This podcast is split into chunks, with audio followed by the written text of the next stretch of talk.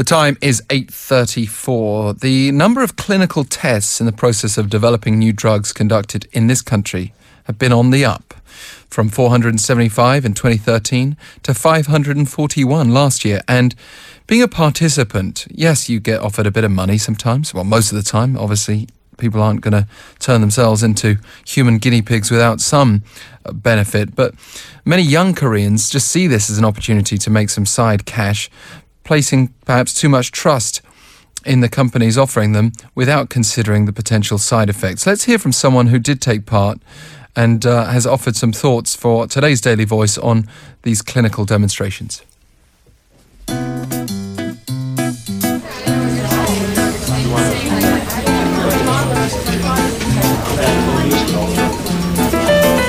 Daily Voice.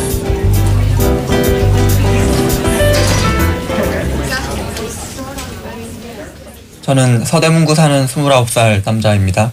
2008년에 대학교 2학년 때 Hello, I'm a 29 year old resident of Sodaemungu district. I took part in two clinical tests for a joint inflammation medicine in 2008 when I was a university sophomore.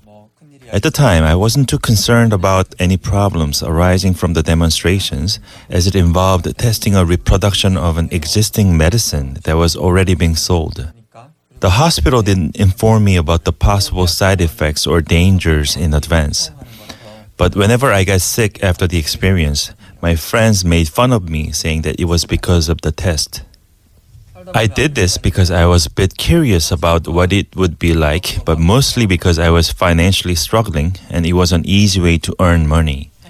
The tests were at a clinical trials center of a university hospital that had just opened at the time, so the pay was about four times higher than the average pay, and I decided to do it without any hesitation.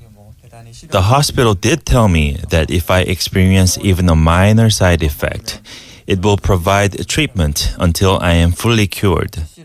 But now that I think about it, it didn't really mean much because even if I did get sick, there's no way for me to know with certainty whether it was due to the test.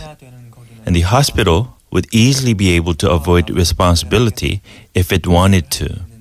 Around half of the people that participated in the test with me were somehow related to the medical circle. I guess clinical tests are necessary, but for those who take part in it, I think it's important to have basic knowledge of what they'll be going through so they at least know when there's a problem. But whether it's a pharmaceutical company or a hospital, I doubt that they will be completely transparent in carrying out such clinical tests since it involves big amounts of money.